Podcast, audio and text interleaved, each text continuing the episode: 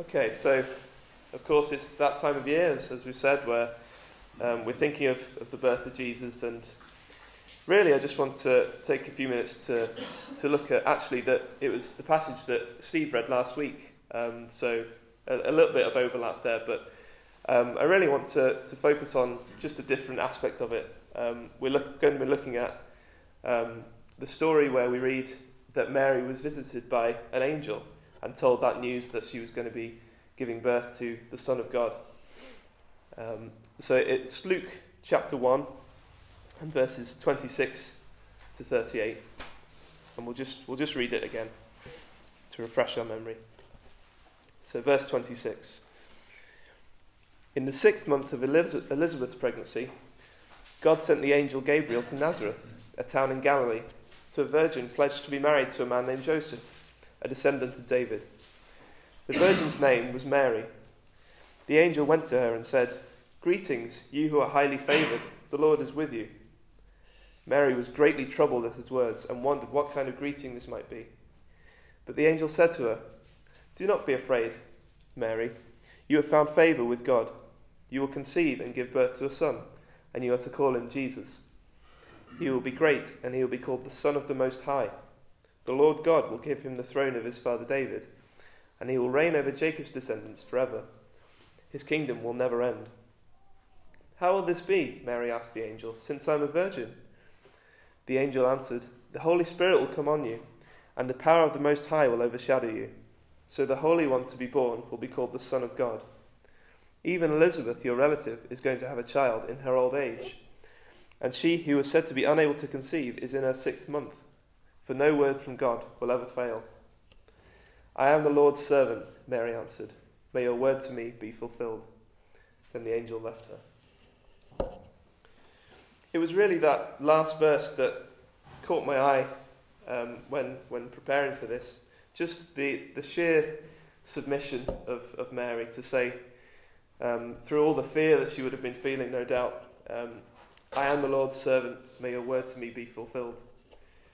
Um, I was reminded of that actually when uh, you have all the carols on this time of year. The, the carol came on that said, um, Gentle Mary meekly bowed her head. To me be as it pleaseth, pleaseth God, she said. And it just got me thinking that um, it's such a, an act of submission that we see from, from Mary, who's uh, described as someone who was meek and, and favoured by God, um, to, to bow her head in that way and, and to submit to God's will. So, straight away, um, to start with, we see that there's a contrast between Mary and um, who's described as her, her relative, uh, the woman Elizabeth. We read earlier in the chapter that um, Elizabeth was, was getting on in years, but she was told by God that she would, she would have a son, and that was to be John the Baptist. Um, we read of Elizabeth and her husband Zechariah. Um, it says that Zechariah doubted at first. Um, we read that Zachariah was visited by an angel and told that uh, Elizabeth would conceive even though she's, she's um, an older woman. And Zachariah replied to the angel, How can I be sure? And that's a contrast to Mary. Um, Mary would have been, undoubtedly been amazed as well at the, the vision that she received from, from the angel. Um, but her response was to say, how, how will this be? Not how can I be sure, but how will this be? So, undoubtedly, having received that news that she was going to, to bear a child, she would have had so many questions. She would have been absolutely terrified, I'm sure, but she was able to respond. Not how can, how can I be sure, but how will this be? And then she submits herself to God's will with that statement that we've, we've read I am the Lord's servant. May your word to me be fulfilled. So it just got me thinking really that um, at Christmas time, what, what is it we're celebrating? It's that God had a plan to save us from our sins. And it's not something that was, was on our agenda, um, because we had no hope of saving ourselves, of course. And it certainly wouldn't have been on Mary's agenda that she was going to be bearing the Son of God and the Saviour of the world. And she would have been stunned by the vision from the angel.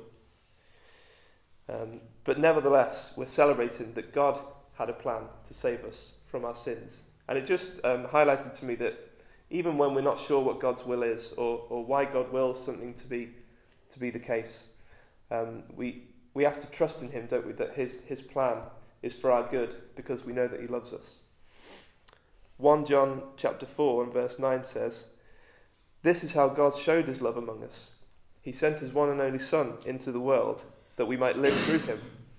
This is love, not that we loved God, but that He loved us and sent His Son as an atoning sacrifice for our sins. And then down to verse 19 where it says, We love because He first loved us. And I think that, that sums up the, the message of, of uh, the Christmas story in a way. Because despite the fact that we were far from God and that, and that we didn't love Him in that way, He showed His love to us. Um, and as we read, he loved, we love because He first loved us. And I think it's something that should help us to, to trust in God in our own lives with both the small and the big things that we come across. Because we see that in the Christmas story, we see that God had a plan for our salvation. And we see that although Mary must have had so many things going through her mind, so many questions, she trusted that God's will was best. Um, and it's the same for us today, isn't it? Even perhaps when we can't see where, where God's will will take us, we have to trust that God loves us and that God's will is best. So let's always be remembering that. When faced with something that perhaps confuses us about God's will, let's remember that His plan is best. So we see there that in, in the passage we've read, we see that Mary submitted to God. Um, and it led me to think that um, Jesus himself had to submit to the Father as well. We've been thinking, haven't we, this morning about the, the sacrifice that he made um, and the, the journey to the cross. And we read in Luke 22 and verse 42, when Jesus is in the Garden of Gethsemane, he's praying to his Father and he says, Father, if you are willing, take this cup from me, yet not my will, but yours be done. And I don't know about you, but I think this is one of the most fascinating things that we read Jesus say because I think perhaps we sometimes have the idea that because Jesus is, is the Son of God, it was easy for him to do all the things that God wanted him to do when he was, when he was on earth. Uh, perhaps we think that it was like an automatic thing because Jesus is God. He, he automatically went through life um, being perfect and doing God's will. Almost like he was, he was pre programmed to, to follow God's script for him. But I think in this verse, when we read that he asks the Father to take the cup away from him, we see so clearly that he experienced the frailties that come with being a man. Um, no doubt he anticipated what was ahead of him. He, he would have thought of the beating that he was going to receive, the agony of the cross and the slow death that he was going to have to face. And we just we see so clearly, I think, that he, he's pleading with the Father that there might be another way. Um, and there's that real struggle um, that he has to he has to face. And yet we see crucially that Jesus counts all of that, all that fear, all of that anxiety, as less important than the will of his Father. Um, so, just as Mary, as we've read, submitted to the will of God and said, um, Your will be done, so too does Jesus. Although facing such a horrible ordeal ahead of him, he, he submits to God's will and he acknowledges that the Father's way is perfect. So there's two instances of submission there. We've, got, we've had Mary, who submits to God's will, um, and we've had Jesus himself going to the cross um, to please the Father. So if the Son of God himself is willingly submitting to the Father, then surely we, as, as human beings, are, are to do the same. So finally, we've looked at Mary and we've looked at um, the Lord Jesus. Um, we can turn to ourselves and, and consider how we're supposed to submit to, to God's will. We see in the Lord's Prayer that we're familiar with um, that it says, Your kingdom come, your will be done on earth as it is in heaven. This is written, um, it's Jesus saying it, but it's written as a prayer that we're to pray. Jesus is instructing his disciples and his listeners how to pray. So it's something that we're to, to be praying.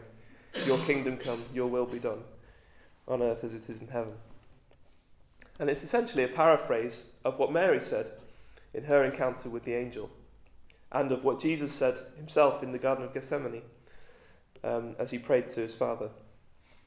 but it's a template for us to follow in our prayers, which means that it applies to us as well. And um, it just made me think as well that as we learn more about God, this should be something that becomes easier for us to, to pray. Um, perhaps for many people throughout the ages, when they've prayed this prayer, your, your kingdom come, your will be done, it's been a kind of um, an acceptance that inev- the inevitable will happen, or just a resignation to the fact that God's will will happen. No matter what we do, um, God's will shall come to pass. So that's, that's, I think, something that many will have been thinking when they've prayed this. But for us as Christians, it should be more than that. It shouldn't just be a statement saying that whatever you will will come to pass, although we know that's, that's true. It should be a desire of ours. It should be something that we want to happen when we, we're asking that God's will be done. And it's not just that we know that we know everything that God wants, because we don't. Um, it's not just that we agree with His will, because we don't fully know what His will is all the time. But rather, we know who God is, we know God Himself, and we believe that He loves us and He wants what's best for us, and that His plan is perfect.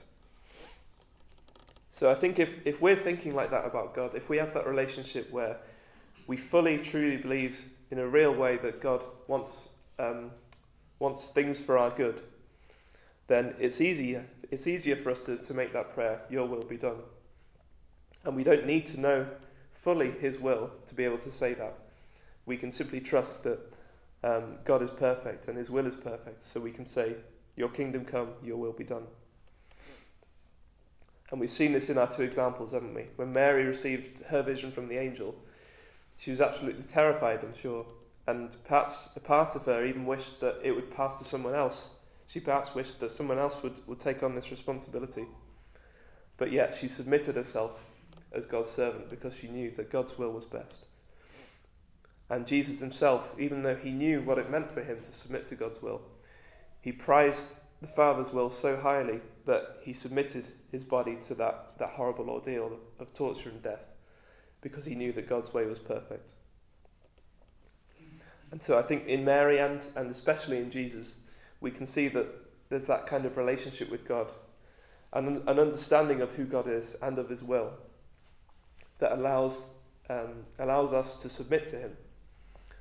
Um, and we just have to truly know that God loves us in order to, to be able to fully submit to him because we can have that, that trust that comes from knowing who he is. And it's by doing that that we can start to live for Him. So, just to finish, um, I think we can, we can take John 3 and 16, a well known verse, as a reminder that, that God does indeed love us.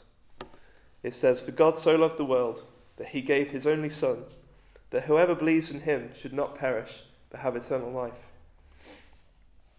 Um, it's just that reminder to us that, that God loved us so much that he was willing to send his Son to die for us. And we see that God's will is that we should repent and be saved. And we see also that he went to the greatest lengths to make that possible. When we think of, of Jesus being born, perhaps we, we forget the reason for it sometimes, but we know, don't we, that it's, he, it's that he gave his own son as a sacrifice so that we might be reconciled to God. And just for any listening who haven't accepted that yet, um, perhaps it's something to think about this Christmas. Um, we here in, in the church believe that, that Jesus died and rose to deal with our sin, and it's something um, that we give thanks for at this time of year. So perhaps if there are any listening who haven't considered that yet, it's something to, to give some thought to. But just to say, really, in that verse, we see that God, it says, God so loved the world. And we know that that's the reason why he sent his son. Um, and it's something that can give us um, the ability to trust God. Perhaps when we're going through difficulties or, or we can't see um, where God is leading us, it's something that can just be a, a comfort to us that we know that whatever happens, God so loved the world. And so let's be like, like Mary and let's be like uh, the Lord Jesus himself in submitting to God and saying, um, Not my will, but yours be done. Should we pray?